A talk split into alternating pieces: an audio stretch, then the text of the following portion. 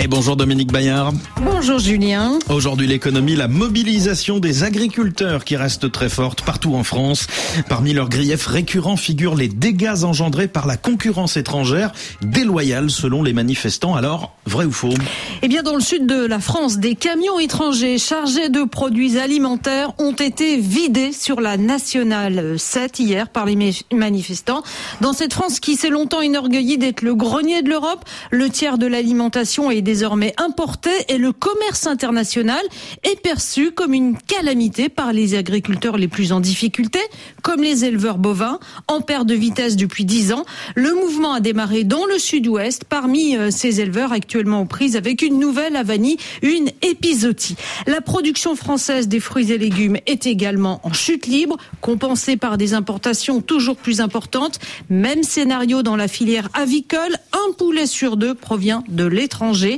La France pourrait même devenir importatrice nette de lait dans les prochaines années. Les premiers concurrents des Français sont européens, polonais, allemands ou espagnols parce qu'ils sont plus compétitifs. Et oui, et en cette période d'inflation, le consommateur français, qu'il soit un ménage modeste ou une entreprise de restauration collective, eh bien, il privilégie le prix sur la qualité ou le made in France.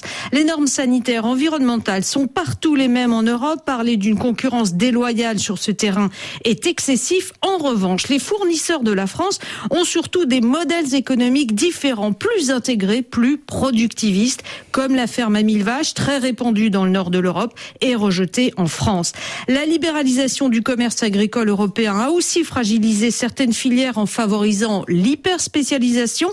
La France exporte par exemple des veaux en Italie ou en Espagne et importe du bœuf d'Europe du Nord. Au début des années 2000, un kilo de bœuf consommé en Europe contenait 200 grammes de viande importée c'est aujourd'hui le double, une hérésie pour l'environnement et une organisation impitoyable pour les maillons faibles. Les paysans français ont aussi le sentiment qu'ils sont sacrifiés dans les accords de libre-échange. Des accords, c'est vrai, qui facilitent par exemple l'entrée du poulet bas de gamme en provenance du Brésil, mais ces accords sont aussi bénéfiques pour d'autres filières, pour les céréaliers qui exportent du blé au Maghreb, les producteurs de vin, de fromage exportent davantage au Canada dans le cadre du CETA.